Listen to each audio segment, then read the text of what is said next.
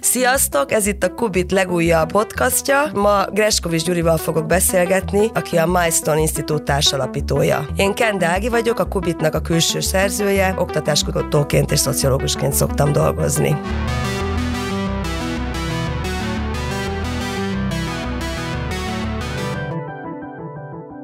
És akkor köszöntelek itt a stúdióban. Szia, Ági. És hát fia, az első kérdésem az lenne, vágjunk bele, hogy mi volt az alapötlet, mi célból jött létre a Milestone Institute, és mikor történt ez? Ez 2000, hát 9-10 tájéka, tehát mi, mi együtt indultunk a rendszerrel, és nehéz tudni, hogy mik azok a dolgok, amit akkor gondoltunk egész pontosan, és mi az, mi azóta irá rétegződött, de volt egy nagyon erős alapélményünk az, hogy mind a három alapító külföldön tanult és, és volt egy ilyen közös diagnosztikánk azzal kapcsolatban, hogy valami olyasmit kéne csinálni, aminek van társadalomjobbító hatása, de nem, nem rövid távon csinálunk valamit. Tehát az oktatás valahogy így került, vagy így került a, a fókusz, hogy szerettünk valami olyat csinálni, ugye ez még, tehát ránk akkor még nagyon nagy hatása volt az ilyen szoci per Fideszes, nagyon ilyen kiélezett 2000-es éveknek a, a közélete, és mi azt tudtuk, hogy abban nem akarunk beleszállni, és volt egy ilyen nagyon erős élményünk, hogy mit adott nekünk a külföldi továbbtanulás, és hogy mit jelent az, hogyha valaki nemzetközileg versenyképes. És nekem egyébként pont egy, hát tavaly volt egy, egy nagyon izgalmas partizán interjú az Orbán Krisztiánnal, aki arról beszélt, hogy hogy a magyar rendszerváltás egyébként a csehhez képest hogyan más. És hogy ő arról beszélt, hogy ami nagy különbség, hogy ott, a, hogy ott vannak piacilag nemzetközileg versenyképes nagyvállalatok, és hogy ez hogyan segít abban, hogy ezek a nagyvállalatok nem ráutaltak az államra. És érdekes, hogy most így visszatekintve, és ez biztos, hogy ilyen szépen nem gondoltuk ki, de hogy egy picit az volt az elképzelés, hogy lehetne úgy katalizálni változást, hogyha egyének azok nemzetközileg versenyképesek, és nem ráutaltak a rendszerre, és hogy ez mennyiben segítene társadalmi változást előidézni, és akkor ennek az eszköze volt az, hogy, hogy top egyetemekre küldeni tehetséges magyar diákokat, és belőlük formálni egy olyan közösséget, akivel lehet katalizálást elérni, vagy a társadalmi változást elérni. Úgyhogy ez volt egy ilyen nagyon... Mert az volt az elképzelés, hogy elvégzik ezek a fiatalok a top egyetemeket, majd hazajönnek? Részben ez, de tehát nyilván az, tehát már akkor sem voltunk annyira naívak, hogy azt gondoljuk, hogy mindenki haza fog jönni.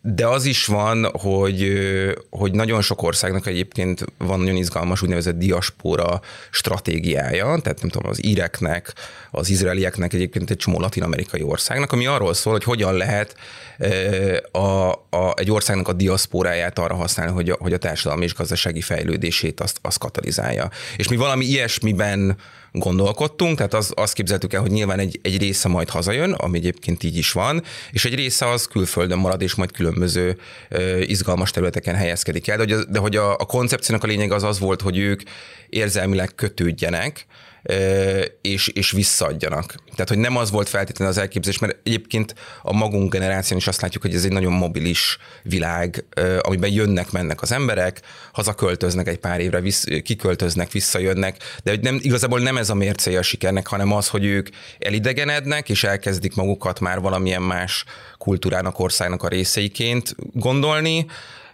vagy mind a két identitásuk megmarad, vagy adott esetben nagyon erősen kötődnek és visszaadnak.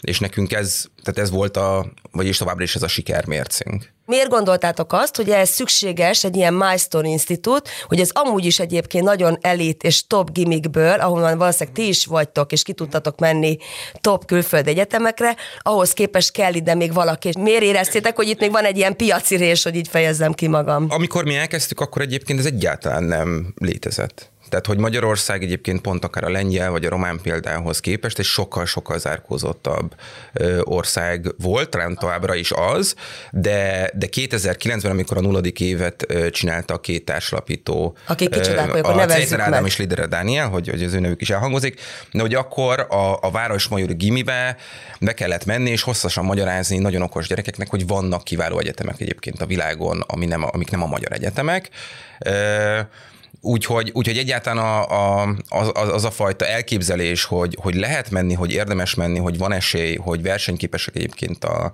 a magyar gimnazisták, ez egyébként a Fazekas C alfában egy megfogalmazott trend volt akkor, tehát abbanak volt egy, egy, egy rendszer, egy kiárt útja, hogy, hogy, hogy a Cambridge Matek szak átveszi a Fazekas C legtetejét, de az, hogy egyébként ez rengeteg mindenki más számára is egy bejárható út, és nem csak ezen a területen, az, az abszolút nem volt elterjedt.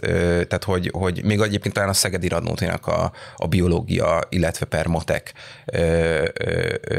területein volt ilyenfajta eredmény, de ez mindig egy-egy nagyon komoly tehetséggondozó tanárnak a munkájához kötődött, és nem pedig, mondjuk a fazakasban volt mondhatjuk azt ilyen rendszer szintű, hogy a nem tudom, 12 éves korában valaki elkezdi a gondolkodás öröm alapítványnak a felfedező matekját, és aztán végig megy a verseny, a versenyeken, és aztán kijut mondjuk a Trinity College-ba, Cambridge-be. Ez volt az egyetlen úgynevezett ilyen, ilyen töltsér, mielőtt ezt mi elkezdtük, és ezeken kívül ez a faj, se az elhatározás, se, a, se a, a, az a horizont, hogy ez lehetséges, se a hozzá szükséges tudás, hogy, hogy hogyan lefordítható egyébként adott esetben ez az egész erre a nemzetközi versenyre ez, ez abszolút nem, nem létezett így ebben a formában. És akkor egy kicsit, hogy értsék az emberek, meg akár én is értsem, hogy akkor tulajdonképpen ez megvolt az ötlet, létrehoztátok ezt a milestone és mi volt az a, tehát hogy egyrészt honnan verbuváltatok, aztán majd a diákokra is kitérünk, hogy honnan verbuváltatok tanárokat, akik ennek meg tudnak felelni, vagy akár ehhez pénzt, hogy meg tudjátok fizetni, illetve mi volt az a, az, az administratív, akár egy ilyen akreditált fogalmam sincs, vizsgaközpont, nem tudom, ilyenkor mit kell létrehozni ahhoz, hogy ti ennek a közvetítője legyetek a top egyetemek és a magyar gimnazisták között. Tehát, hogy az egészet hogy állítottátok föl? A csapat az alapvetően egy ilyen, ilyen networkön, baráti körön keresztül építkező dolog volt, kezdettől fogva nagyon-nagyon nagyon családias alapon. Nekünk az volt a szempontunk, hogy alapvetően nem tanárokkal, hanem, hanem kutatókkal, egyetemi tanárokkal, PHD fokozat környékén járó emberekkel dolgoztunk mindig, és számunkra nagyon-nagyon fontos volt az, hogy valakinek volt-e külföldi élménye, vagy nem, mert egyszerűen akkor ott lefordítani azt a szemléletet, ahogy mi oktatunk, az sokkal egyszerűbb volt. Tehát voltak próbálkozásaink egyébként sok esetben, és néha sikeresek is olyanokkal, akik Magyarországon végeztek, vagy akár pedagógiai háttérre jöttek, de hogy, de hogy azt láttuk, teljesen más a szemlélet. Nem vagyunk akreditáltak, soha nem is voltunk, és ezt, és ezt az elején felmértük, hogy itt, és ez egyébként a, a finanszírozás tekintetében is nagyon egyértelmű volt, hogy mi nem akartunk semmilyen olyan dolgot csinálni, ami megköti a kezeinket. Tehát azt látjuk, hogy bármilyen akkreditáció vagy valamilyen fajta kettős könyveléshez vezet, vagy pedig olyan szinten leszabályozza a működést, hogy abban már mindenfajta innováció és kísérletezés az, az halott dolog. És akkor az utolsó kérdésedre, tehát hogy mi nekünk ö, mindig is a diákok voltak a fontosak, ö, sok barátunk volt mindig is a civil szférában, tehát azt láttuk, hogyha valaki elkezd, ö, tehát non-profitként indul, akkor ott nagyon meg fogja határozni az ő működését az is, hogy mire tud pénzt pályázni, tehát akkor, akkor előjönnek azok a prioritások, a nem tudom, a az ilyen-olyan alapok és, és, és, és világok tekintetében, és, és nekünk meg volt egy nagyon tiszta célunk. És, a, és ezért volt az, hogy mi, hogy mi tandéjjal indultunk, mert azt éreztük, hogy ez adja meg azt a lehetőséget, hogy, hogy egyrészt ilyen nagyon tiszták legyenek a sikerkritériumok, másrészt az, hogy tényleg szabadon tudjunk innoválni és kísérletezni. És, és igazából ugye itt, itt, ami nekünk fontos volt a, a, az egyetemek tekintetében, volt egy nagyon tiszta mércéje annak, hogy, hogy mikor nemzetközileg versenyképes egy diák, és mi ezt, kezd, ezt fogtuk meg, és elkezdtük visszafejteni. Tehát megnéztük azt, hogy oké, okay, ahhoz, hogy valaki bejusson mondjuk Oxfordba vagy Cambridgebe, ott van egy nagyon-nagyon tiszta, nagyon magasra tett ö, ö, tudományos mérce ö, különböző területeken, hogyan lehet ö, egy, egy jó eszű, angolul jól tudó magyar gimnazistát felépíteni oda, hogy egyébként a legkiválóbb, ma, nem tudom, több száz éves angol magán gimnáziumból jövő diákokkal versenyezni tudjon. és ebből, ebből építkezett egyébként a mi saját ö, ö, belső rendszerünk, ami, ami most már egy eléggé komoly és átfogó tehetséggondozó program, bár ezt a szót sem kifejezetten szeretem rá, de erről majd biztos beszélgetünk. De hogy nekünk az nagyon fontos volt, hogy nyilván volt mindenkinek elképzelés arról, hogy mit tart jó oktatásnak, hogy egyébként milyen társadalmi értékeket vallunk, tehát egy csomó minden aztán belekerült ebbe a, ebbe a levesbe, de mindig ott volt egy nagyon-nagyon kemény mérce az a tekintetében, annak tekintetében, hogy mi az a siker, és ez a mérce az, az, az külső volt. Tehát, hogy nem, nem mi mondtuk magunkra, hogy szerintünk mi jót csinálunk, hanem ezt egy ezt, ezt, ezt outsourcoltuk, vagy delegáltuk egy, egy nemzetközileg kiváló sok intézménynek, és mindig kaptuk a visszajelzést, és ebből fejlesztettünk tovább. De ez az, ez az egység, hogy, hogy külföldöt megjárt ö, ö, alapvetően a, a, a saját tudományterületeken nagyon dedikált oktatók, ugye angol, ö, oktatási szemlélet, ö, ö, ö, diákok és tandíj, ez volt az, a, az az alap, amire aztán, amiből így ki tudta nőni magát a rendszer, anélkül, hogy behatárolta, behatárolta volna az, hogy egy kormány mire ad pénzt, vagy egy, egy nemzetközi alap mire akar pénzt adni, és az, hogy egyébként, hogy a, hogy a siker is nagyon tisztán definiálva volt az elejétől fogva. Tehát a siker tulajdonképpen, ha jól értem, akkor az, hogy hány gyereket vesznek föl jó, jó egyetemekre, nem? Tehát, hogy ez a sikerkritérium. Hosszú távon ugye az, hogy mennyire sikerül nekünk egy olyan közösséget építeni, aminek van ö, ö, relevanciája tekintetben, hogy hogyan fejlődik Magyarország, de nyilván ez egy nagyon távlati sikerkritérium, tehát hogy ezt, ezt, ezt sok tíz évben lehet mérni, úgyhogy nyilván kellett nekünk egy köztes, és akkor ebben ez volt az első, és aztán nyilván azóta ez kiteljesedett, tehát hogy egy csomó szempontból mérjük a, a, a, a diákoknak a fejlődését, vagy értékeljük a diákoknak a fejlődését, legyen ez a, az, hogy hogyan orientálódnak, azt, hogy, hogy milyen nemzetközi versenyeken vesznek részt, vagy milyen, milyen projekteket csinálnak, tehát hogy azóta kiépült nyilván egy ilyen négy éves átfogó rendszer. A négy éves átfogó rendszert azt úgy kell képzelni, hogy akkor most már nem kvázi az érettség évében beesnek hozzátok a milestone diákok, hanem akkor már elindítjátok tulajdonképpen a gimnázium éveiben végig, tehát kilencediktől. 14 éves kortól lehet hozzánk jelentkezni, minden évben lehet jelentkezni, tehát be lehet kapcsolódni később, viszont egyre kompetitívebb, tehát egyre nehezebb bejutni. Amióta elindultatok, hogyan változott meg egyrészt a gyerekek életkora, másrészt, hogy kire céloztatok, kik jelentkeztek ebben, van-e változás az elmúlt 10 évben, vagy most már lassan 13 évben akkor? Az az elejétől fogva volt, hogy mi ugye angolul csinálunk mindent. Tehát onnantól, hogy bejön a, a, a diák hozzánk, onnantól ő angolul e-mailez, angolul beszél, az órák angolul vannak, a mentorálás angolul van, a diáktársaságunk, tehát minden. Tehát ez, ez tényleg az volt egy, egy angol college lebeget a szemünk előtt, amikor ezt elkezdtük csinálni. És, és Magyarországon ö, általán nálam talán sokkal jobban ismert ö, okokból és, és módokon, ugye az angol az elképesztően szűr.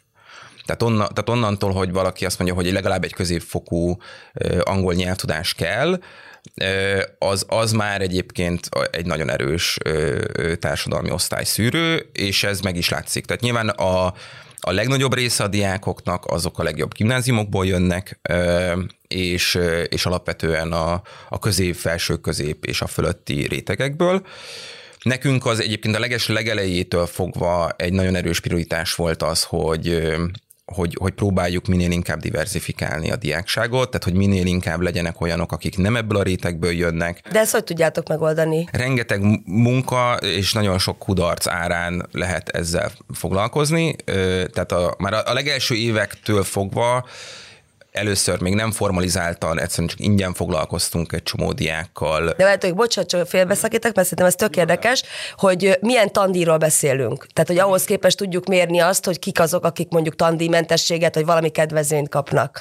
De mi most egy éves díja ennek a milestone-nak? Ha jól tudom, akkor most egy millió forint a, a, az éves tandíj. Tehát gyakorlatilag megfelel egy, mondjuk egy AKG tandíjának. Kicsit alatta vagyunk, de nem sokkal, igen. Tehát az legelejétől fogva volt ez egy prioritás, és az elején még formalizálatlan módon foglalkoztunk gyakorlatilag ingyen diákokkal, és aztán kialakult egy formalizált rendszer, ahol körülbelül a 30% a diákoknak támogatott, tehát ösztöndíjas. Ez, ez tanulmányi alapon, társadalmi háttér alapján történik, a, van egy jelentkezés és egy szelekciós folyamat, és a és akkor különböző donorok is megérkeztek egyébként ebbe a történetbe, tehát van egy nyugat-londoni zsinagóga, aki támogat zsidó származású diákokat, és van, és aztán az évek során kialakítottunk egy külön programot hátrányos helyzetű diákoknak, amit Access programnak hívnak, és ez, ez több oldalról nagyon szuper, tehát hogy itt az elképzelés az az volt, hogy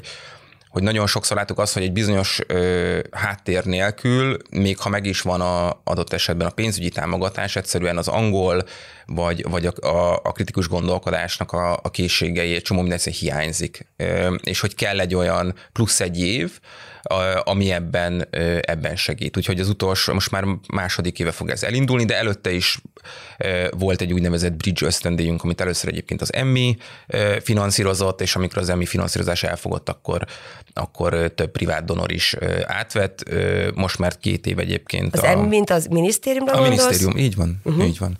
Tehát ő, ő, ők inkubálták ezt, a, ezt az ösztöndíj programot. De mennyire hátrányos gyerekeket, mert azért itt azért széles a skála széles. a között, a, a Milestone célcsoportja és a... Nekünk ez egy nagyon fontos tanulság volt, tehát hogy volt, volt, volt a leges, legelején, amikor ezt, amikor elindult egyébként ez az ösztöndíj program, akkor, akkor voltak ózdi gyerekek a... A, a, a Bódis féle van helyedből? Így van, hogy mondjam, ilyen, ilyen keserédes történet, mert pont egyébként az egyik, aki közben az Akágiba is járt, egyébként kijutott külföldre, de például nálunk volt, hát három évet volt, és aztán a végén kiesett, a, mentorai tovább vitte, attól függetlenül, hogy a programból kiesett, és aztán egyébként kijutott külföldre. És voltak, olyan, és voltak olyanok is, akik, akik egyébként nagyon sikeresen teljesítettek, de van, van CEU ösztöndíjasunk, van, aki a Szentendrúzó jár ilyen, ilyen típusú háttérből, de azt látjuk, hogy, hogy itt igazából nem is feltétlenül a, hogy mondjam, a, a, hogy mondjam, a szociológiai besorolás az elsődleges, hanem sokkal inkább az, hogy van egy, hogyha van egy stabil családi háttér, egy támogató stabil családi háttér, arra nagyon-nagyon szépen lehet építeni. És egyébként idén is nagyon keressük az ösztöndíjasainkat, úgyhogy ha bárki ezt hallja, akkor ki is használnám ezt a lehetőséget. Nagyon-nagyon nehéz. Tehát, tehát többször futottunk neki annak, hogy több száz iskolával beszéltünk, az ország különböző pontjain, rengeteget beszéltünk különböző, egyébként a Roma Versitásszal indult közösen ez a program még annó, és egyszerűen tehát megtalálni azokat a diákokat, akik, akikben adott, tehát akikben fel tudjuk kelteni ezt az ambíciót, és olyan családi háttérrel rendelkeznek most kifejezetten a stabilitás tekintetében, hogy, hogy, ez, hogy ez működőképes legyen, ez, ez, egy, ez egy elképesztően nehéz feladat. De mit tudtok ígérni, mert mondjuk tegyük fel, be tudjátok ígérni, hogy a Milestone ingyen van, akár itt Budapesten, még az ország határon belül tudjátok őt segíteni, akár lakhatásban, bárhogyan. De mi történik akkor, amikor ő kimegy a világ egyik legdrágább országába, oda el tud érni, hogy akkor ő nekik van ösztöndíjuk, vagy azt is ti támogatjátok, még nem, vagy akkor ez hogy néz ki mondjuk egy, egy mondjuk egy ózdiroma gyereknek az útja a Szent Andrewsba? Ettől a háttértől még, még, még hárommal komplikáltabb, nem csak a, a horizontok tekintetében, hanem, hanem a pénzügyek tekintetében. Tehát vannak olyan intézmények, ahol lehet nagyon komoly ösztöndíjat kapni. Tehát Amerikában ö, van kb. 50 olyan ö, top egyetem, ami úgynevezett needs blind, tehát hogy, hogy onnantól, hogy ők látják, hogy mi az anyagi háttere egy adott családnak, akkor adott esetben a teljes tandíjat és még azon felül is fizetnek. Van olyan, van olyan ösztöndíjasunk, aki a, a CEU elnyerte az úgynevezett Presidential Scholarship-et, ami, ami egy nagyon komoly támogatási összeg. És és nyilván a, a tehát hogy, hogy lehet egyszerűen az egyetem oldaláról kapni támogatást, van az, a, van az a fajta verzió, hogy onnantól, hogy valakinek egy ilyen fajta siker van a zsebében, akkor körbe tud menni. Tehát vannak önkormányzatok sokszor, akik tudnak támogatni ilyen típusú diákokat. És nekem volt olyan diákom is, aki egyébként, aki bekerült, elhalasztotta egy évre a tanulmányait, kiment Coventryben, és éjszakai munkásként egy, egy rakodó központban egy éven át dolgozott azért, hogy hogy meglegyen a, és Kóta Egyetemre ment a tandíjat, nem kell fizetni, de hogy meglegyen az az induló pénz, amivel végigcsinálta négy éves képzést. Egyébként csak innen is üdvözlöm, most fejezte be a PhD-t a Szent Andrewson középkori történelemből, de elképesztő történet nulla pénzből csinálta ezt meg, egyszerűen iszonyat, iszonyat keménységből és elhatározásból. Nyilván ezerszer nehezebb. Hát persze, meg ennek a lelki ára is nyilván nagyon kemény tud lenni, és ezt, ezt abszolút osztom, ezt a véleményedet, hogy valószínűleg itt egy ilyen szupportív családnak nagyon nagy jelentősége van, függetlenül, milyen anyagi helyzetben vannak, mert ezt látjuk ennek a mobilitásnak a lelki árát különben. És nyilván ráadásul, ha jól értem, és ez lenne a második fele a kérdésemnek, hogy viszont a 70% meg annyira egy ellentétes világból jön, hogy ezt valószínűleg nagyon nehéz azért egy osztály, vagy egy ilyen fajta közösségen belül kezelni, de hogy akkor ki, ki ez a 70 százalék, arról mit tudnál mondani, aki viszont fizeti a tandíjat, aki nem tudom milyen típusú szelekción keresztül jött be, de hogy mennyire nehéz hozzátok bekeveredni. Tehát alapvetően angol tudást nézünk, és, és, és a gondolkodási típusát a diáknak mennyire, mennyire rugalmas, tehát interjúzunk és beszélgetünk, tehát általában valamilyen közéleti példát, természettudományos problémát dobunk be, és erről van egy, egy beszélgetés vita, és ott azt nézzük, hogy mennyire rugalmas a diák, és nyilván aztán jól megnézzük azt, hogy, hogy egyébként ő neki hogy megy az iskola, és mit csinál a szabad idejével. És az iskolánál az fontos, hogy mivel mi még meg fogjuk adott esetben terhelni az iskolán felül, nagyon fontos, hogyha ő ott bukdácsol, akkor az, az lehet előre látni, hogy az nem fog jól menni. A szabadidő tekintetében meg egyszerűen csak az izgat minket, hogy, hogy, hogy mennyire érett, mennyire kifejlett érdeklődési területei vannak, tehát amikor elkezdjük majd őt orientálni, akkor miből dolgozunk, és, és akkor nyilván a, a, a felvételi bizottságnak már ott beindul a fantáziája, hogy fú, hogyha ezt meg ezt meg ezeket a dolgokat csinálod, akkor abból majd mit lehet kihozni a program során. Tehát alapvetően ezekre a dolgokra vagyunk kíváncsiak a felvételinél, és, a, és itt az angol tudás, illetve a, a, az, az, az az, ami ugye nagyon szelektál és aztán pedig vannak egyszerűen minden évfolyamra egy, egy, egy, ilyen, egy ilyen mennyiségi diák, akit fel tudunk venni és felelősen. De most a többszörös a túljelentkezés? Tehát, hogy igen, igen. Szűrnötök kell ennyire? És egyébként az, ha jól értem, akkor az elején úgy indultatok, hogy mondjuk az utolsó évre szólt ez, és aztán szép lassan lecsúsztatok életkorban, de miért honnan jött az ötlet, hogy, hogy ez nem elég? Szerintem ebben van egy tök nagy félreértés, hogy, hogy nagyon sok mindenki azt gondolja, hogy, a, hogy az egyetemi jelentkezés az egy ilyen technikai dolog, Aha. és hogy egyáltalán nem erről van szó. Tehát egy bizonyos szinten persze le kell adni egy motivációs levelet, és, és be kell írni egy rendszerbe az, hogy... Pláne Oxford már októberben le kell, tehát akkor az eleve késő lenne az Igen, de az év. nem, tehát hogy, ez, tehát, hogy, tehát hogy, sőt, és nyilván ezt is lehet mindenhogy buherálni, és tehát szépen megírni, meg beleírni mindenféle, amit adott esetben valaki nem csinált meg, de, de az igazán komoly helyeken ez nagyon-nagyon gyorsan kiderül. Tehát nem az a kérdés, hogy hogy néz ki valaki papíron, hanem hogy ő valójában az-e, akit, akiről írja, írja magáról írja a papírt. És, és ez, ez sokkal több év kell, mint amennyi eredetileg van. Persze. Tehát, hogy, ott, tehát, hogy az, hogy valaki jól tanul, vagy adott esetben, tehát mondjuk az angolok, és ugye nagyon más, különböző egyetemi rendszerek nagyon más a szelekciós kritériuma. Tehát az, tehát az amerikaiak teljesen más keresnek, mint az angolok például, de még az európaiak is egy picit más zsáner ebben. És és ilyen, tehát most mondom mondjuk az angol példát, az angolok ők tényleg arra kíváncsiak, hogy mennyire elmélyült valaki abban a tudományterületben, amire ő felvételizik. Tehát mennyire végig gondolt a döntése, és ő neki mennyire, és azt, hogy mennyire végig gondolt, azt az alapján állapítják meg, hogy mióta foglalkozik és milyen mélységben. Tehát az, hogyha ő leírja azt, hogy őt milyen könyvek érdeklik, vagy miket olvasott, abból pontosan meg tudják mondani azt, hogy, hogy, hogy, hogy ez egy valós érdeklődése, vagy ezt most csak a jelentkezés kedvéért rakta be oda és, és hogy hol tart, mennyire fejlett, mennyire érett a gondolkodás módja. És ezt nem, ez nem, tehát ez nem a jelentkezésnek a technikája, ez, ez, ez akkor jön, hogyha, hogyha tényleg érdemben nagyon magas szinten foglalkozunk, építjük a diáknak a gondolkodás módját, exponáljuk egy csomó mindennek, amit az egyetemen ö, ö, fog tanulni. De bocs, hogy félreszakítok, de mondjuk tegyük fel, társadalomtudomány szakra akarna jelentkezni, mondjuk itt egy politológiára, ami politológiát egyébként a gimnáziumnak nem tananyaga, akkor már az angol egyetem elvárja azt, hogy konkrétan politológia témában legyen már konkrét ismerete? Vagy tudása? Vagy még csak mondjuk az érzékenységet nézi a közéleti problémákkal szemben? Hát ennek vannak szintjei. Tehát az a feltétel, ez egyrészt, hogy az angol középiskolának a második, az utolsó két éve, a sokkal több szabadidőt hagy a diákoknak, mint a magyar. Tehát ott összesen mondjuk, hát ha most nem akarok hülyeséget mondani, de tárgyanként négy kontaktúra van, és mondjuk négy tárgyat tanulnak. Tehát sokkal-sokkal több a szabadidő. És akkor az a feltételezés, hogyha, hogyha egy diákot tényleg érdekli a politológia, akkor alap dolog az, hogy újságot olvas, és hogy egyébként a nyáron még elolvas hozzá egy-két könyvet. És nyilván a, ez az, ami, ez az, amire azt mondanánk, hogy, hogy, hogy mondjuk egy jó egyetemnél, hogy ő egyébként tájékozott közéleti témákban az egy ilyen alapvető dolog, de nyilván a tetején ez elkezd koncentrálódni, és akkor ott vannak azok a srácok, akik igen, egyébként maguktól már nagyon komoly ö, ö, könyveket olvasnak el, és ennek megvan egyfajta ilyen, ilyen úgynevezett ilyen scaffolding, vagy ilyen lépcsőzetessége, hogy először elolvas egy Guardian cikket, akkor ott, ott rátalál egy, egy ö, ö, nem tudom, egy olyan könyvre, ami, ami éppen népszerű, vagy éppen, éppen nagyon megy, és abból tovább megy, és tovább megy, és egészen messze el tud jutni. Nyilván az egyetemek is egyébként ajánlanak olvasmányt azoknak, akiket érdekelnek ezek a kérdések, és azok megtalálják azt a vitaklubot, ők megtalálják azt a versenyt, ők írnak egy pályázatot a Cambridge College-ba, tehát egy csomó olyan dolgot kezdenek el csinálni, ami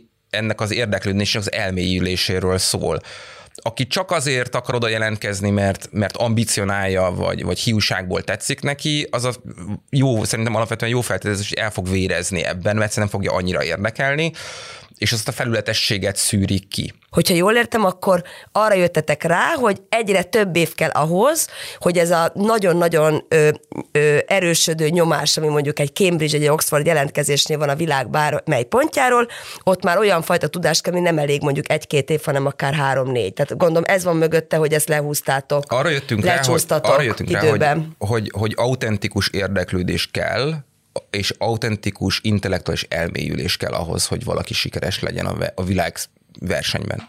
Tehát nem, nem, ezt nem lehet úgy csinálni, mintha. Tehát tényleg kell, hogy valaki szívesen töltse a szabad idejét ezekkel a kérdésekkel, akármi is az, legyen ez a, nem tudom, természettudomány vagy a klasszika filológia, és arra építettünk rendszert, hogy hogyan tud ez, a, ez az érdeklődés, az és autentikus lenni. Milyen területeken lehet nálatok tanulni? Egy évben mi, mi kb. olyan száz ö, tudományos modult hirdetünk meg, és ez, ez tényleg a az informatika, mérnöki tudomány, matematika, fizikától az összes természettudományon át, pszichológia, nyelvészet, filozófián keresztül tart a társadalomtudományok és akkor a bölcsészet művészetig. Tehát nagyon sok interdisziplináris, tematikus modulunk van, és vannak olyanok, amik kifejezetten egy-egy disziplinán belül tanítanak, és egyébként nagyon más, hogy tanítunk tárgyakat, tehát sokkal inkább az angol száz egyetemi szemlélet szerint tanítunk, tehát egy történelmet, egy történelemben mi, mi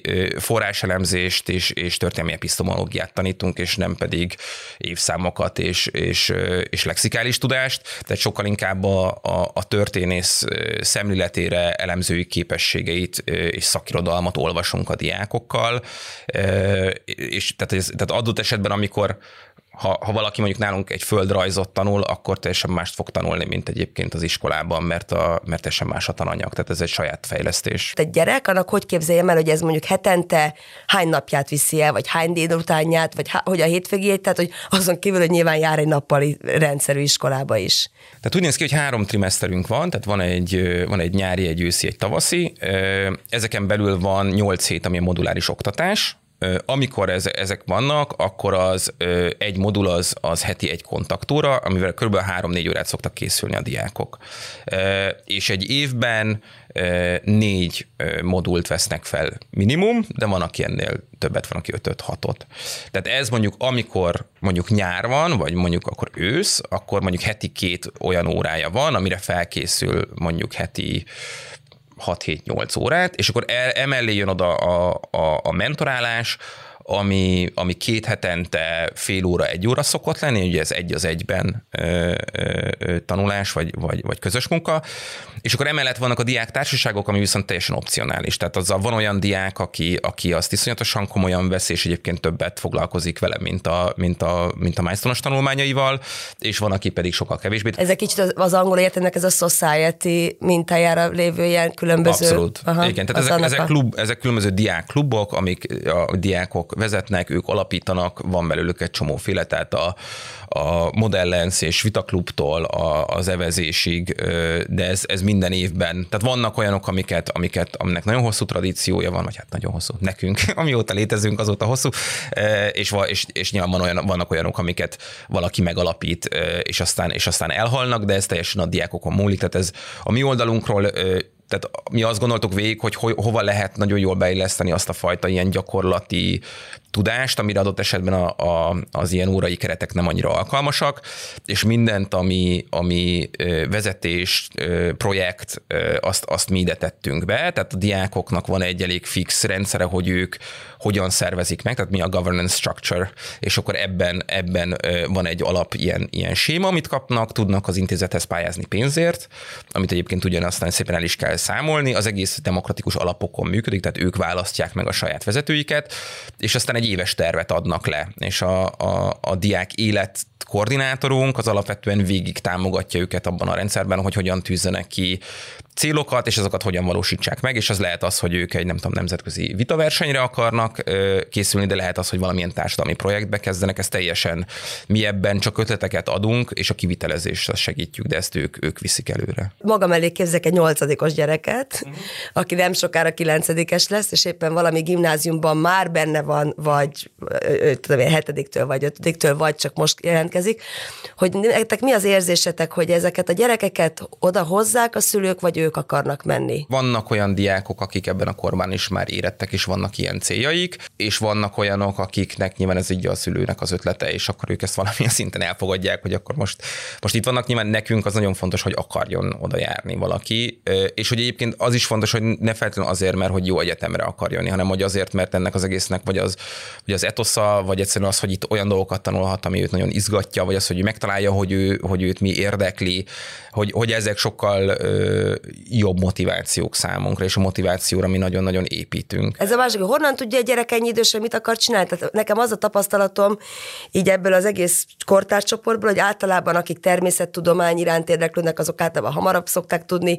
akik ez a bölcsész, tudomány, azok sokkal később jönnek rá, de honnan a fenéből tudják ezek a gyerekek, hogy mondjuk melyik interdisziplináris tárgyat, vagy egyáltalán, hogy elképzel magamat, hogy tizedikben mondjuk Bourdieu-ről hallanak, amikor én ezt még az egyetem alatt is alig értettem. Egyébként tehát, van hogy, ilyen tárgyunk. Hogy, hogy jó, most nyilván a saját tárgyamról beszélek, és a természettudományról nem tudok ilyen példákat hozni, de hogy, hogy honnan, hogy hon, honnan tudják ezek a gyerekek, hogy mit válasszanak? Nem tudják, illetve hogyha valaki tudja, nekem az legalább annyira ö, kérdéses, mint. Tehát ha ő azt állítja magáról, hogy ő, ő 14 évesen tudja, hogy ő orvos akar lenni, az nekem még sokkal nagyobb kérdőjel, mint hogyha ő azt mondja, hogy ő nem tudja.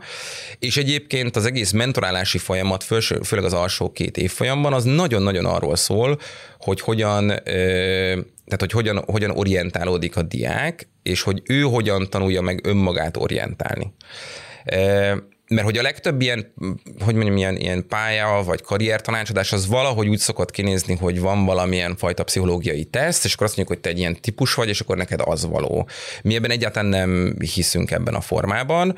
Amit mi csinálunk, az az, hogy ugye van a, a mentorálás, aminek egyrésztről az egyik szerepe az, hogy, hogy, hogy orientáljuk a diákot. Ezt úgy képzeld el, hogy, hogy nyilván van egy képünk róla a felvételi után, utána alokálunk egy mentort, és a mentor elkezdi feltérképezni azokat a dolgokat, amik potenciálisan izgathatják a diákot de akkor még nem döntünk el semmit, hanem elkezdünk hipotéziseket felállítani, és ezeket tesztelni. És maga a modul választás az pontos, vagy, a, vagy az, hogy ő elkezd önkénteskedni, vagy egy kutatási projektbe kezd, ugye ezek már később, amikor már picit felépült a diáknak az önbizalma, meg a, meg a tudáskészlete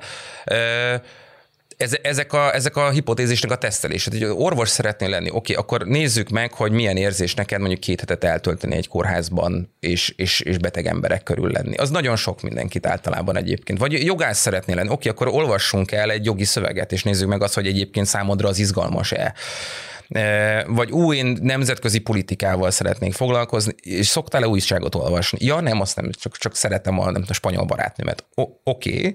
És hogy nyilván van egy csomó minden, ami fel sem merül. Tehát, hogy vannak ezek a tipikus középosztálybeli szakmák, ha nem orientálnánk, akkor mindenkiből alapvetően orvosmérnök és jogász lenne, esetleg közgazdász, mert hogy ez az, ami, ezek azok a szakmák, amit a magyar középosztály gondol, hogy ebből lehet megélni. Ami szerintem egy nagyon jó értékajánlata a mi oldalunkról a szülők és a diákok felé, hogy mi azt el tudjuk mondani, hogy ha ezeken az egyetemeken végzel, akkor igazából tényleg csinálhatsz olyat, ami, ami, ami igazán érdekel. Mert, nem, mert ezen az egyetemnek a neve és brandje az ki fogja váltani azt, ami Magyarországon sokkal inkább szakokhoz kötött brand és ezért lehet nyugodtan valaki művészettörténész, mert, mert vagy az lesz, de hogyha nem az akar lenni, akkor, akkor az nagyon szépen átválthatja valamilyen másfajta munkára később, mert egyszerűen az egyetemnek a brandje ebben, ebben segíteni fog, hogy ő el tudjon helyezkedni. Na most ez lehet, hogy ilyen kis anyai aggodalmas kérdésem, de hogy, a, hogy azon gondolkozom, hogy ez mind nagyon szép és nagyon jó,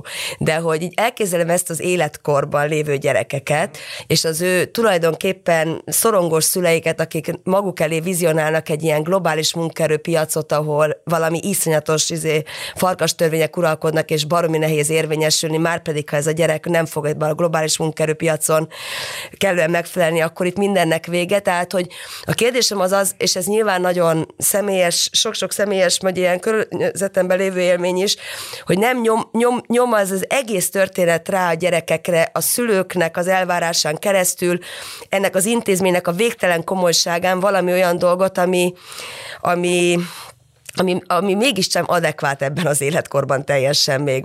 Érted a kérdésemet? Ja, ért, értem, és hogy, most hogy, látom, hogy hogy ő kimegy külföldre, ahol, ahol egyrészt valami fog történni, na mindegy, tehát hogy, hogy, hogy értek mindent, és azt is el tudom képzelni, hogy nagyon-nagyon klasszak ezek az órák, meg nagyon klassz emberek tanítják, de hogy az egész mögött nincsen valami túlzás, ez a kérdésem. Szerintem egy picit talán akkor árnyaljuk magát a képet. Tehát, hogy amikor egy 14 éves diák bejön, akkor mi nem egy burgyókönyvvel ö, csapkodjuk végig a folyosón. Tehát hogy, tehát, hogy ez az egész, ez, ez ilyen elképesztően játékosan indul. Tehát, hogy nem tudom, a, amikor azt szeretnénk, hogy ők elkezdjenek gondolkodni abba, hogy milyen nagy történelmi folyamatok vannak, akkor az első évben az egyik modul, ami választható, az a, a történelmi civilizációkról szól, és akkor ők egy ilyen modellező szimulációs játékban így végigjátszák azt, hogy ők különböző e, társadalmakat modelleznek, és, és akkor azt nézik meg, hogy oké, okay, hogyha, hogyha ezt csinálják a populációval, azt csinálják a gazdaság, akkor mi történik. Tehát, hogy a, az egész az, az elején egyáltalán nem komoly, sőt kifejezetten ö, ö, játékos, ö, és, és egyébként ez végig ö, ö, jelen van abban az oktatási szemléletben, amit hozunk. És, és pont ezért gondolom azt, hogy persze lehet mindezt ilyen, ilyen megfelelési oldalról is megközelíteni, de hogy alapvetően ez nem az, amit mi, mi képviselünk. Tehát, hogy az, hogy, tehát, hogy valaki, ez, ez egy létező dolog, hogy, hogy valaki tényleg érdeklődésből tesz bele. És, nek, és ezért mondtam, hogy amikor azt mondom, hogy autentikus érdeklődést keresünk, ebben nagyon fontos az, hogy rengeteg autonómia van a diáknak a kezébe adva az elejétől fogva. Tehát ő választja ki a moduljait úgy, hogy tanácsot kap a mentorától. Ő nézi meg azt, hogy akkor ő most mit szeretne bevállalni, és mit nem szeretne bevállalni. A mentorának feladata végig beszélni adott esetben a szüleivel azt, hogy annak a célállításnak a, az értelmében, amit most megfogalmaztak a diákokkal, mit érdemes csinálni, és mit nem. Tehát, hogy nekem nagyon sokszor volt olyan élményem, hogy láttam, hogy elkezdett stresszelni egy diákom, behívtam a szüleit, végignéztük, hogy hogy néz ki a hete, és azt mondtam, hogy kérlek titeket, hogy az 50%-át azoknak a dolgoknak, amit ez a szerencsétlen csinál, azt most hagyjuk abba.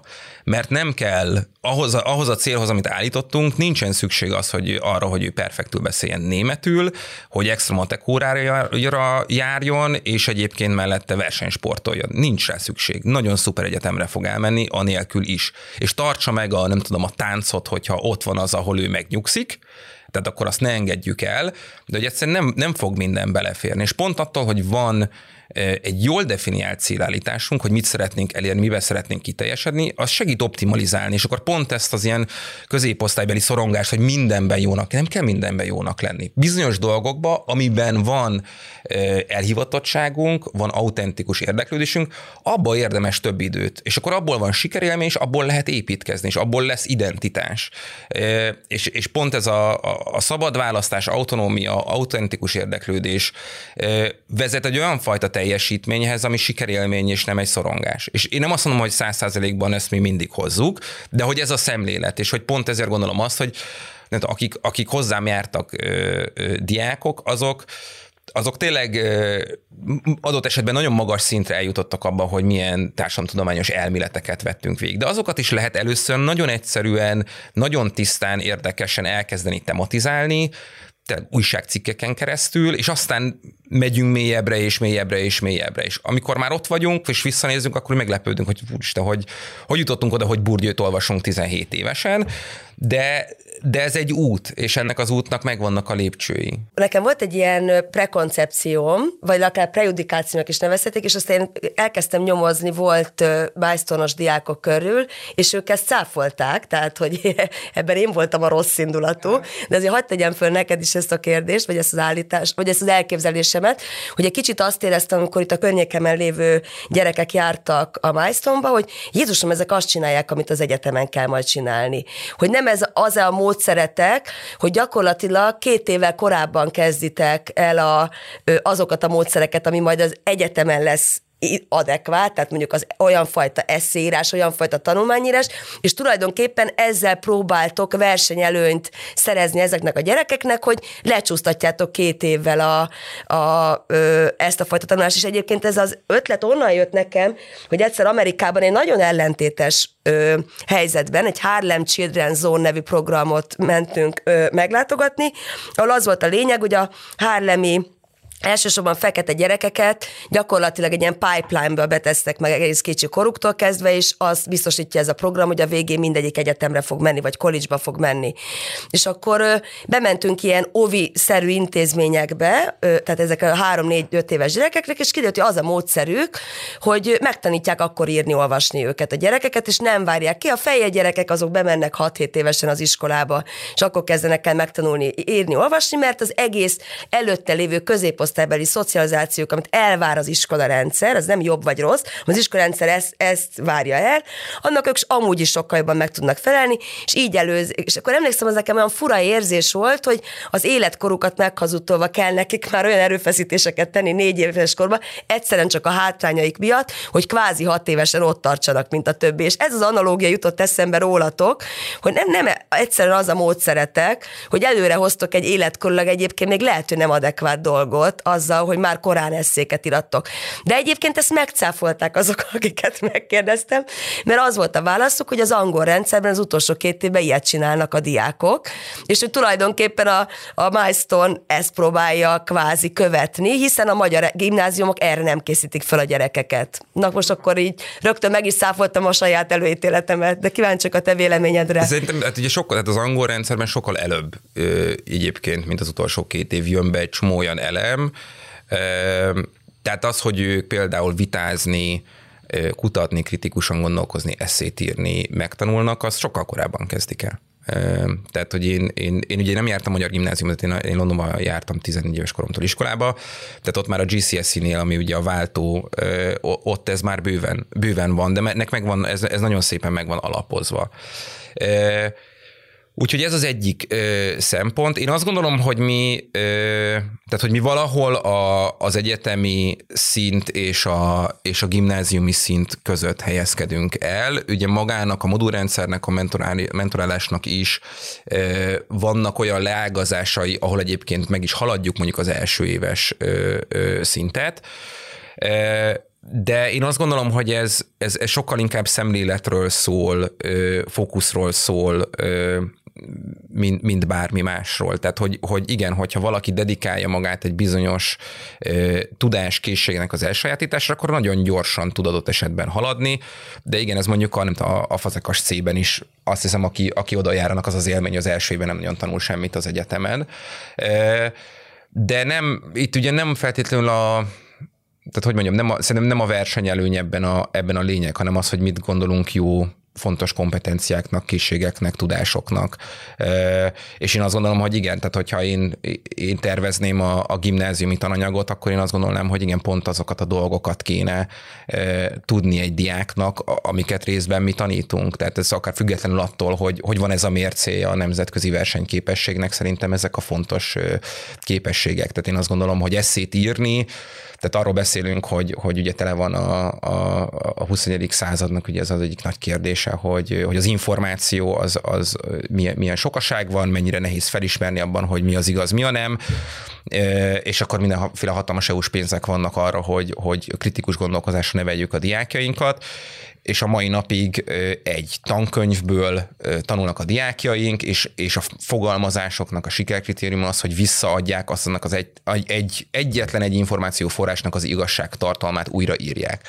Hát enne, tehát, hogy ez nem, nem egyetem vagy nem egyetem kérdés, ez nincsen fontosabb kérdés, mint az, hogy források között különböző vélemények, állítások, evidenciák alapján összevetve én ki tudjak alítani egy autentikus pozíciót, és meg tudjam ítélni az, hogy milyen tudások mi, mire alapozódtak, és ezek mennyire igazak, vagy nem igazak. De én azt gondolom, hogy ezt simán meg lehet egyébként tanítani. De a de 12 éves kortól erről szerintem beszélgetnek emberek értelmiségi családokban otthon, tehát hogy ezek ebben mi azt gondolom, hogy mi formalizálunk egy csomó olyan dolgot, amit egyébként sok esetben ö, pont mondjuk igen, olyan, olyan háttérből jövő diák, akiknek tanárok a szülei, vagy, vagy tudósok a szülei, azok megkapnak. Itt van egy ökoszisztéma erre felépítve, hogy, hogy, ezt, hogy aki oda jár, akkor ez, ezeket a dolgokat tudja. Igen, hát tulajdonképpen, hogy belegondolok, a Radnótinak is az utolsó két éve arról szól, hogy már csak azokat a tárgyakat kell szinte tanulni, ami, ami érdekli a gyerekeket, plusz nyilván a természettudomány, ami kimegy addigra, azokat meg faktor lehet folytatni, és az elég szép eredménye jutnak ők is mindenhova tovább. Ez egyáltalán nem azt mondom, hogy ez az egész rendszer, ez így rendben van, hogy van nekünk ez a pár elit gimnáziumunk, és utána le van szakadva, tehát hogy ez egy, ez egy szörnyű probléma. Vannak azok a gyerekek, akik meg a tehetségük miatt kerülnek be akár kedvezménnyel.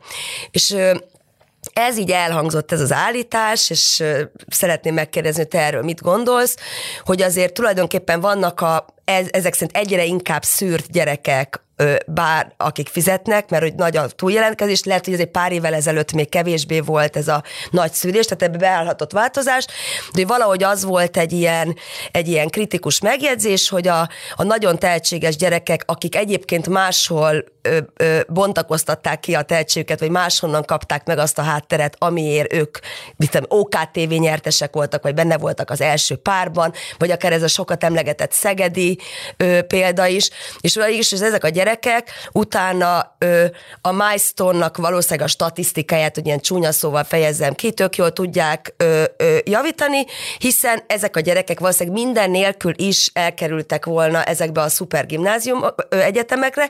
Nyilván lehet, hogy tök érezték magukat a milestone-ba, tehát egyáltalán nem akarom megfosztani őket, de minden esetre van egy ilyen diszkrepancia azok között a gyerekek között, akik egyszerűen bekerültek és megfizették a szüleik, hogy ott lehessenek, ezek között a kvázi kihalászott gyerekek, ahol ahol valahol máshol szerezték ezeket a dolgokat meg, de mégis valahogy egyrészt akkor nem abban a programban marad az ő hírnevük meg, hanem a milestone-ét erősíti, és akkor tulajdonképpen akár, hogyha most nagyon rossz indulatú akarnék lenni, azt is lehetne mondani, hogy ezek a gyerekek fölhúzzák ezt az átlagot, és ez látszik, hogy ezt mind a milestone tudja elérni, holott ezek a gyerekek máshonnan jöttek. Na most ezt tudom, hogy nagyon kemény állítás volt, de várom nem, a, a védőbeszédet. Nem.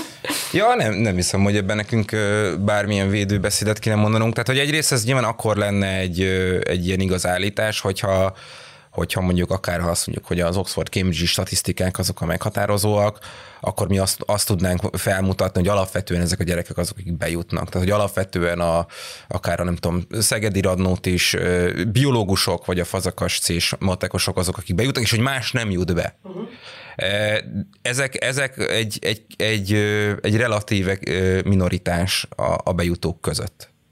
És és igen, tehát a és társadalomtudományos diák, bölcsészdiák alapvetően ezekből az iskolákból ritkán egyenként jut be nálunk, rendszerszerűen minden évben bejut.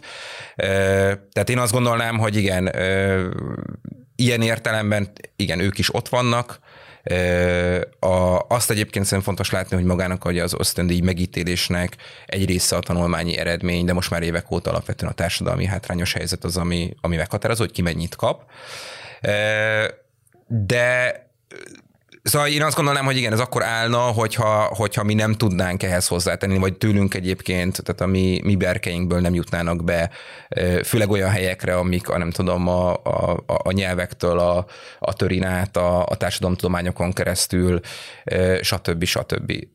a másik ugye kérdés az, hogy ó, nálunk, tehát hogyha, hogyha az lenne az állítás, hogy nálunk ők nem tanulnak új dolgot, vagy, vagy, vagy igazából hozzánk csak megérkeznek és, a, és beadják a jelentkezésüket, nálunk nagyon kemény elvárások vannak e tekintetben. Alapvetően nyilván nézzük azt, hogy, hogy mi az, amit az iskolából hoznak a diákok, és ahhoz képest van sok esetben kialakítva az, hogy nálunk mit csinálnak. És persze, tehát van egy csomó mindenki, aki nélkülünk jut be.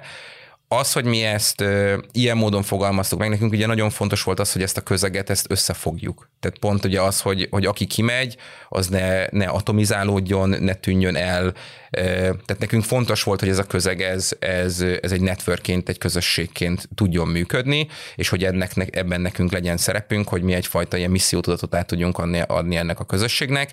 Ö, és hogy adjunk lehetőséget. De ez sikerült egyébként? Tehát, hogy, hogy ezt a fajta missziót, hogy jól tettem, akkor azért van egy erős társadalmi küldetésetek, tehát van egy tulajdonképpen egy kapitalista, vagy egy piaci vállalkozásotok, aminek van azért egy ilyen erős társadalmi vállalkozás jellege? Vagy, Mi vagy... társadalmi vállalkozásként definiáljuk magunkat. Egyébként az oktatás az most már három éve egy egyesület formájában történik, egy non-profit egyesület formájában történik, és mellette van a, a, a for-profit, ami alapvetően oktatási innováció és tanácsadással foglalkozik. Ja, és akkor ezt vezetette most, ha jól értem. Ezt vezettem most én. Ami a missziótudatot illeti, én abszolút igen. Tehát, hogy egy, egy, egy milestone karácsonyra több száz alumni jön el. A, a nyári táborunkban, ahol ami alapvetően a, a megkoronázása az évfolyamnak, aki, aki kimegy, azt mindig az alumni diákok szervezik, és fogadják őket be a közösségbe. Rengeteg-rengeteg olyan folyamatos interakció történik, ami arról szól, hogy a világ különböző pontjain az alumni diákok kérnek segítséget és kapnak segítséget, tehát a tényleg egész Európában, de egyébként a távol-keleten és Amerikában is fel, feltűnik az, hogy valakinek ott kell aludnia valahol, vagy valakinek a bőröngyével nem tudom, mi történt, vagy szeretné tudni, hogy ő a, a nem tudom, a magyar biztosítást az hogyan tudja megoldani innen-onnan, vagy, vagy keres valaki, keres egy állást egy bizonyos szektorban, és a nálánál öt évvel idősebb alumni, az segít neki. Tehát egy nagyon, nagyon összetartó és nagyon szolidáris közösség van, akik egyébként rendszeresen önszerveznek és beleállnak különböző társadalmi kérdésekbe is, és tehát Magyarországon is, és világszerte is van egy ilyen nagyon erős kötődés, amire mi nagyon büszkék vagyunk. De egyébként, hogy visszatérve erre a tulajdonképpen akkor mostanra mondjuk mennyi a százaléka ezeknek a, most így leegyszerűsítve ezekből a külön, különböző verbuvált mondjuk tehetséges gyerekek, akik kapnak akár teljes tandíjkedvezményt, vagy... Már nem, ad, nem adunk tehát, tehetség, nem, nem, nem, is, nem, ez nem már adunk, nem létezik nem adunk, ez a... Már évek óta nem adunk százszerzelékos tandíjkedvezményt tanulmányi eredményekre, tehát az jöjjön, aki úgy érzi, hogy neki itt a helye, és, és, és ez az értéke számára van, mert dolgozni azt, azt fog kelleni nálunk, és másfajta képességeket és másfajta dolgokat fog tanulni nálunk, mint adott esetben az iskolában, és akkor jöjjön, hogyha ő erre kíváncsi. Tehát azt gondolom, hogy igen, valaki, akinek nagyon jó matek, informatika versenyeredményei vannak, az valószínű, hogy adott esetben nagyon jó helyre tud bekerülni. Mi nekünk egyébként a szempont lesz, hogy jön, hogy amellett, hogy eb, ezen a területen is tudjuk őt ö, egy csomó tekintetben ö, képezni, ö, még egy csomó másfajta készséget és kompetenciát is szeretnénk, hogy ő megtanuljon, meg azt is szeretnénk, hogy ő a közösségnek a része legyen. Úgyhogy ez, tehát nincs egy ilyen, egy ilyen freelance te jelentkezel, mi be tudjuk, ez az egyik része. A másik része, és ez, ez szintén nagyon fontos, tehát mi évek óta az összes sikert azt a gimnáziumokkal közösen publikáljuk. Tehát minden, ha bárki megnézi a, a mondjuk a, a Facebook bejegyzéseinket bármikor, amikor van egy olyan siker, hogy ide és ide jutottak be a diákok, mindig megírjuk azt, hogy egyébként mely gimnáziumnak az eredményei. Tehát, hogyha, és, és ilyen tekintetben azt gondolom, hogy hogy, hogy ez tök fontos látni, hogy, hogy itt alapvetően ez a modell, ez nagyon-nagyon komoly eredményeket ért el, ami a gimnáziumnak és a milestone a, a, a közös sikere, tehát mondjuk 18-ban 33 diák jutott be például Oxfordba és Cambridge-be összesen, csak hogy ezt ilyen kontextusba tegyük, tehát ez a ez, ez, ez több, mint amit a, a szlovákok, a csehek és az osztrákok abban az évben közösen elértek.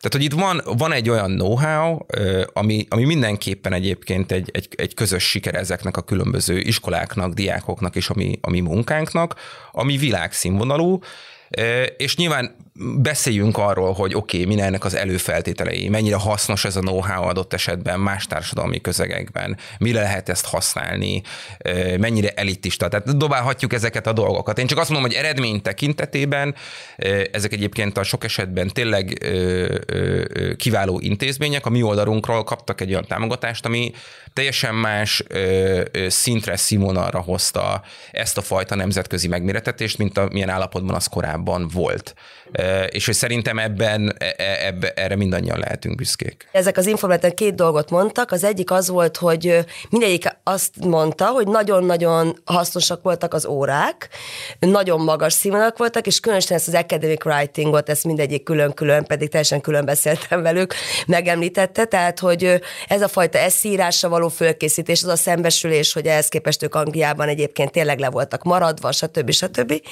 Viszont azt is mondták, ez egyiknek az volt a példája, hogy ő nem, nem olyan egyetemre akarta beadni, mint ami amit a Milestone képzelt, hogy neki jó lenne, tehát hogy ő a Milestone szemében egy alacsonyabb színvonalú egyetemre akarta beadni, aminek megvoltak az érzelmi vagy családi vonatkozásai, és hogy egy kicsit ilyen, volt egy ilyen érzelmi sakban tartás, most nem akarok, tehát hogy nem adták le időben a papírt, de hogy nem még hát a végig gondolja, még változtat valamit, és ehhez ő, ez akkor őt egy kicsit így megviselt egy utólag, hogy ennek ellenére ellenálljon, és a saját döntése mellett kiel, ö, kitartson, illetve egy picit azt fogalmazták meg ezek az informátoraim, hogy miközben a nagyon magas színvonal mellett van a milestone azért egy nagyon erős ö, érdeke abban, hogy ez egész a végén sok jól mutasson, tehát hogy az, az adatok, meg a számok, meg minden, és ezért adott esetben az ő egyéni érzéseiket, vagy, vagy, vagy még bizonytalankodásaikat egy kicsit így föláldozza. Ezek a örök dilemmák nem hiszem, hogy ebben változtunk volna.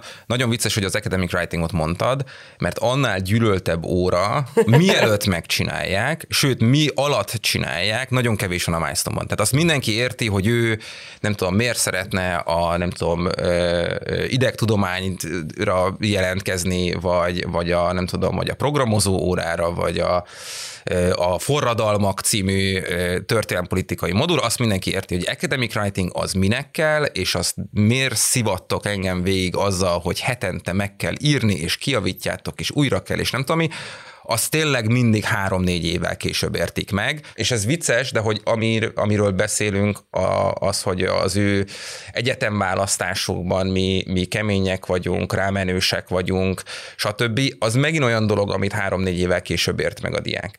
Tehát az, hogy milyen státuszt és ehhez képest az ő pályájában milyen befolyása van annak az egyetemi brandnek, ahhoz, ahhoz, azokhoz a, a szempontokhoz képest, ami adott esetben neki megvan ebben az életkorban, azt ő nem látja előre, de mi viszont igen. Tehát mi nekünk már lement több mint ezer diák ezen a pályán, a, az első végzettek azok lassan 30 évesek lesznek, és nyilván megvan a saját tapasztalatunk, a saját közünk, a saját netörünk, de mi pontosan tudjuk, hogy mi a különbség, tehát én a saját példám, én nem mentem kiváló egyetemre, sőt, egy elég gyenge egyetemre mentem az alapképzésemre, de ott, nem tudom, diszertáció díjat nyertem, first class degree volt, hat hónapig kerestem munkát, és a nálamnál rosszabb jegyel végző barátom, aki a London School of Economics-ra járt, azt elkapdosták, mielőtt végzett volna. Ráadásul egy olyan terület, jogot végzett, egy programozó órája volt, és, és programozó cégekbe is hívták. Tehát, hogy egyszerűen annak a brandnek egy olyan ereje van, ami teljesen kinyitja a horizontokat, elképesztő teret ad a mozgásnak, a döntéshozatalnak, egy olyan, egy olyan pecsét, ami tényleg felszabadítja azt, hogy, hogy mi mindent lehet csinálni, hogy milyen, milyen ismeretségi körbe jutok be, hogy, hogy, hogy merre tudok elindulni a világban. Értem, hogy te hat hónappal később találtál munkát, de hogy e, ennek tényleg akkora jelentősége van? Ne, nem, szerintem, szerintem félreérted. Nem, nem, nem, nem, nem, nem, nem, nem, tehát hogy nem, nem, az a, tehát, hogy nem az a kérdés, hogy hogy tehát én, nem az az állításom, hogy, hogy ez a boldogság útja. Ez, ez, ez, ez, ez, ez egy nagyon nagy túlzás. Egyáltalán nem ezt gondolom. Alapvetően azt gondolom, hogy, a, hogy az egyetem az egy fantasztikus hely arra, hogy az ember intellektuálisan, érzelmileg érjen, formálódjon, megértse, hogy hogyan működik a világ, és abban ő hogyan akar navigálni. És ebben segítség az, hogyha egyébként kap egy pecsétet a homlokára. Mert, mert, mert ad neki egy mozgásteret. És természetesen ezt, ezt is meg lehet úgy élni, hogy úristen, még egy elvárás, hogyha én ezt a pecsétet megkaptam, akkor most nekem mire kell képesnek lennem, és jaj, az engem. De nyilván bármit is meg lehet élni ilyen módon. Tehát nem ez a, nem ez a kérdés. Én azt mondom, hogy ez egy lehetőség, amivel lehet élni. És ezt egy, ennek a súlyát a, a diák, amikor ő dönt, akkor ő nem feltétlenül látja át, hogy ez mennyiben könnyíti meg. És nem, itt most nem a hat nem a hat hónap, vagy tehát egy tök, Persze, én nagyon, értem, szuper, nagyon, tehát nagyon szuper életet lehet, meg karriert, meg mindenfélét lehet kovácsolni ebből.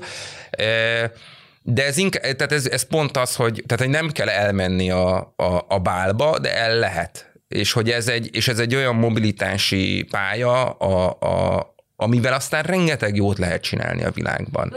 Jó, de mondjuk mondjuk egy példát. Ott van ez a bizonyos personal statement, amit le kell adni a, az egyetemre. Amire jól értem, akkor a milestone-nak az egyik nagy erőssége, hogy segít ennek a megírásában, vagy ezt egy ilyen mentorral együtt dolgozzák végig. Most megint itt az ördög ügyvédjeként hagyj kérdezzem meg, hogy ezek a gyerekek, akik ti már ezer ilyet láttatok, tehát tudjátok, hogy mi működik. Hogy nincs ez, hogy a végén mégiscsak a a sikerre kalibráljátok ezt a dolgot, és mondjuk lehet, hogy ő, ő nem is tud, nem teljesen tud ezzel azonosulni, mert nem teljesen önazonos ebben, tehát hogy mi az, ami marad a gyerekeknek saját sikerélményként. A szüleik befizették baromi sok pénzért őket egy ilyen szuper intézménybe, eleve tehát hogy mi az, ami utána azt mondhatják, hogy én ezt, ezt valahogy én értem el, ezt én csináltam, ez az én történetem, amikor minden annyira ki van számolva, hiszen még a personal statementnek is a izéjét, a hogyát tudja jobban a, a, a, a milestone, hogy az hogy, hogy néz ki. Tehát, hogy mi marad a gyerekeknek, ami a, amire aztán azt mutatják, hogy akkor ez az enyém volt, ezt én értem, mert ezt én csináltam. Jó, persze értem, mert neki kell megcsinálni a végén, de hogy Jó, az, szerint, szerint, Érted a kérdést? Per, abszolút értem, de szerintem két, két feltételezést, vagy ilyen, ilyen premisszát azt tisztázunk. Tehát a personal statement az nem personal. Tehát az a neve... Jó, lehet, hogy rosszul, de az a neve, tehát nem, jól használtam ne, ne, egyáltalán? Jól, jól használtad, tehát az a neve, de, nem, de valójában, mondjuk az angol egyetemek esetében, az egyetemek valójában nem kíváncsiak arra, hogy te ki vagy és azok a diákok, akik megírják, hogy ők valójában kik, azok nem, azokat nem fogják felvenni, mert nem, nem erre kíváncsiak. Tehát ez, ez az alapvetően a zsánert megérteni, az a diáknak ahhoz, hogy ő sikeres tudjon lenni, az fontos. Ez az első. A második az az, hogy a dia, a personal statement, de akár az amerikai jelentkezésben az eszé, vagy bármi más, az, az igazából a, a végiggondolása és, és desztillációja annak az intellektuális útnak, amit ő bejárt. Tehát ő erről ír. És lehet ezt, nem tudom, nagyon pragmatikusan és sablonosan csinálni, de ideális esetben ő azokról a dolgokról ír, amit, amit ő véghez vitt, amit ő elolvasott, amit ő gondolt azon a területen, amin ő, amin ő, és hogy miért csinált a dolgokat, és, és hogyan jut. És az, és az a fajta intellektuális érettség, ami, ami a, a, az eredménye ennek az útnak, amit ő végigjárt, ez az, ami meggyőző lesz benne. És azért mondom, hogy persze oda lehet írni, hogy nem tudom, voltam eh, Moon konferencián, és, és nem tudom, elolvastam Marxot, de az, hogy odaírod, hogy elolvastál Marxot, az semmit nem ér. Az, az kérdés, hogy jó, de mit gondoltál róla? És az a következő két mondatból pontosan ki fog derülni az, hogy te mennyire vagy intellektuálisan érett. Tehát ez az, amit ő, kap, amellett, hogy, hogy nyilván az a, az a döntési folyamat, hogy én miért arra az egyetemre, arra a szakra akarok jelentkezni, az egy olyan önismereti fejlődés, ami később az életben, amikor már munkát keres, vagy, vagy el, igen, el akarja dönteni, hogy mi, mi, mi teszi majd boldoggá, az ugyanez a folyamat, hogy valamilyen szinten megfogalmazok egy elképzelés, hogy mit szeretnék, kitalálok, oda, oda mered fel egy utat, miközben az az utat járom, közben iterálok, hogy ez most hogyan hat rám, adott esetben váltok. Ezek, tehát, hogy későbbi pontokon ugyanezeket a kérdéseket tesszük fel magunknak.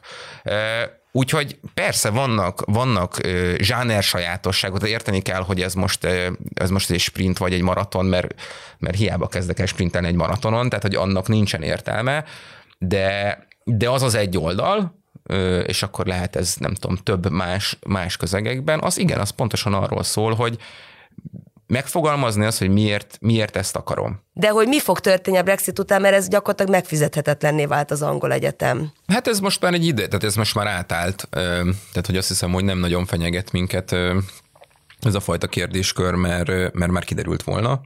Tehát mi Tehát továbbra is mennek oda a gyerekek? Hát sőt, több, több jelentkezőnk van, mint, mint, mint korábban. Tehát nekünk volt egy nagyon tiszta menetünk, ahol alapvetően ugye az angol száz top 10 egyetem volt a célja a legtöbb diáknak, és mellette volt, aki Európába, távol-keletre, Amerikába jelentkezett, de ezek nem pici százalékok voltak.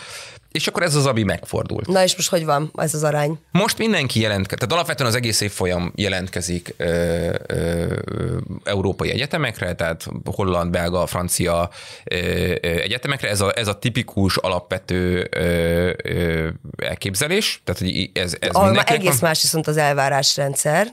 Hát azért attól függ, tehát ö, olyan értelemben legyünk óvatosak, hogy mi, a, a mi szűrőnk az az, hogy ö, hogy az egyetem, illetve szak az benne legyen a top 100-ban a világon. Tehát, tehát, hogy Mondasz egy-két példát Európán aha. belül? Lőven filozófia, nagy kedvencünk, a Sciences Po-nak a különböző ö, európai ö, politológiájával foglalkozó szakjai, Amsterdami, Amsterdami Egyetemben a különböző ilyen kombinált szakok, a pszichológia, nyelvészet, politika, jog, még, még, még tudok egy csomó ilyen, ilyet mondani, de hogy alapvetően Tehát akkor ezek találtatok a... új területeket a ja, Brexit abszolút, után. igen. Uh-huh. És, akkor emellett, és akkor emellett van két másik nagy célunk továbbra is, tehát az egyik az, az, az, az, a, az amerikai Ivy League és, és Liberal Arts College-ok, ide is jelentkeznek egyébként mennyiségben, tehát körülbelül olyan 30-an ö, szoktak. Ezek nagyon kompetitívek, viszont akinek sikerül, annak a sok esetben a, a, a pénzügyi oldal az megoldott. E, és, és tavaly is például két diákunkat a IR fölvették, a University of Pennsylvania-ra már több éve vesznek föl tőlünk diákokat, e, volt tavaly Harvardos diákunk is, tehát hogy ezek, ezek elkezdtek kiépülni ezek az utak, ezek egy picit másfajta készülést igények, és másfajta gondolkodásmódot igényelnek, e, viszont egy nagyon bejáratott ösztöndíj rendszer van, és egy nagyon-nagyon kemény nemzetközi verseny. E, és akkor marad egyébként még csomóan továbbra is jelentkeznek Angliába, ott azért szerintem így az évek alatt így lassan ébredezik az, hogy, hogy ők az ösztöndíj rendszert azt jobban fel akarják építeni. Tehát nyilván most átkerültek a magyar diákok mindenki mással Európával a, a nemzetközi kategóriába, tehát hogy együtt versenyzik egy magyar diák a, az összes Ázsiai nemzetközi, is, így van a, a, az ösztöndiakért, de hogy ebbe is vannak egyébként szemmel láthatóan sikerek. Tehát, hogy össze lehet rakni azokat a, azokat a pénzeket, egyébként van magyar állami ösztöndíj is, ugye ez a úgynevezett stipendium peregrinum, ahol amire lehet pályázni, nyilván annak is van egy, egy, egy, egy szelekciós folyamata, van olyan diák, aki ezt meg, megcsinálja, van, aki nem szívesen, vagy nem tetszenek neki a feltételek, de hogy ez is egy, ez is egy, egy opció. Úgyhogy nagyjából az, az úgy, úgy néz ki, hogy, hogy, hogy, hogy az Európa az az alap. Van, aki egyébként távol-keleti, tehát adott esetben Szingapurba, Hongkongba jelentkezik, de és akkor van két ez emellett menő nagyobb track, ami, a, ami marad, maradék top angol egyetemek, illetve az amerikaiak. Tehát akkor azt nem látjátok, hogy lenne egy ilyen megroppanás akár anyagilag is, hogy a szülők ezt már nem tudják, vagy nem bírják ki. Nem. Hát Hollandiában rémtörténetek vannak csak a szállással kapcsolatban, tehát hogy fölveszik őket, de nincs hol lakni. Tehát, Igen, hogy nem... nyilván, nyilván ezek a pánikok, ezek nagyon jól terjednek, ezeket az emberek szívesen mesélik. Én, én nem látok semmilyen leívelő trendet ebben. Tehát, hogy, tehát, hogy nem, nincs ezzel semmilyen probléma. És egyébként még egyetlen utolsó kérdés, hogy vannak ilyen milestone a világban? Tehát, hogy nektek van egy ilyen ismerős, ismert minta, ami arra épültetek? Ezt, amit mi csinálunk, ez egy teljesen ö, saját fejlesztés, és hogy vannak különböző zsánerek. Tehát, hogy van a, van a jelentkező zsáner, amivel sokszor azonosítanak minket, alapvetően az van, hogy a diák az egyetemi jelentkezés előtt pár hónappal bejelentkezik, kifizet valamilyen pénzt, és a, és a jelentkezésnek részben az adminisztrációjában, részben adott esetben az anyagaival segít valaki, aki, aki hozzáértő. Nyilván azon a ponton ott már nem, tehát hogy ő már nem tud igazából a sikerhez nagyon sokat hozzátenni, mert kész van a diák. Vannak ö, ö, nyilván magániskolák, ahol általában van egy kijelölt személy, aki mondjuk egy, egy személy foglalkozik egy egész évfolyammal. Ö, és vannak nyilván ö, a, a, a komoly tehetséggondozó ö, ö, tradíciók Magyarországon máshol is, akik kifejezetten egy-egy területen, egy-egy disziplinában kiválóak, és akkor az onnan jövő diákok ö, azok, azok ö, ö, kiemelkedően tudnak teljesíteni azon a területen. Az a fajta orientáció, egyén a szabott mentorálás, mellette a, a moduláris rendszer, mellette a, a, a diák élet, amit mi csinálunk, ezt a modellt én nem, én nem ismerem ebben a formájában, sehol máshol. És ez, ez kifejezett nehéz is, mert tehát, hogy magával az elnevezéssel mi tíz éve küzdködünk, hogy minek hívjuk ezt, hogy, hogy, hogy emberek értsék, hogy itt mi történik, és hogy ne pont ezekkel a dolgokkal azonosítsanak minket. A, hogy a tehetséggondozat is olyan értelemben problémásnak tartom, hogy, hogy szerintem Magyarországon van egy nagyon hát nem jó értelemben vett ilyen, ilyen, ilyen tehetség definíciónk, ami valamilyen fajta ilyen múlt század, vagy hát két századdal ezelőtt ilyen zseni koncepcióra épül, és akkor azt gondolom, hogy emberek ilyen nagyon okosan születnek, és akkor igazából őket kell nagyon meghajtani, hogy akkor kihozzuk belőlük azt az egy-egy szemét, akire aztán az egész nemzet büszke, és hogy abszolút nincsen egyfajta ilyen kollektív gondolkodás arról, hogy hogyan lehet sok nagyon jó minőségű embert felépíteni, felnevelni. És igen, tehát én, én, én azt szeretném, hogy a mi diákjaink értsék, hogy egyébként sok esetben azok a srácok, lányok, akik mondjuk egy angol topiskolából mennek ezekre a top egyetem, ők, ezek nem zseni gyerekek, ezek olyanok, akiket nagyon izgat valami, dolgoznak vele, érdekli őket, és foglalkoznak vele, és ettől teljesen más, hogy nyilván fejlődnek a szellemi kapacitásaik, mint az, aki nem. De hogy ez nem egy, ez nem egy, egy ilyen beleszületett dolog sok esetben. Köszönöm szépen a beszélgetést, ez volt a COVID podcastja, hallgassátok meg, lájkoljatok, iratkozzatok fel, és legközelebb találkozunk.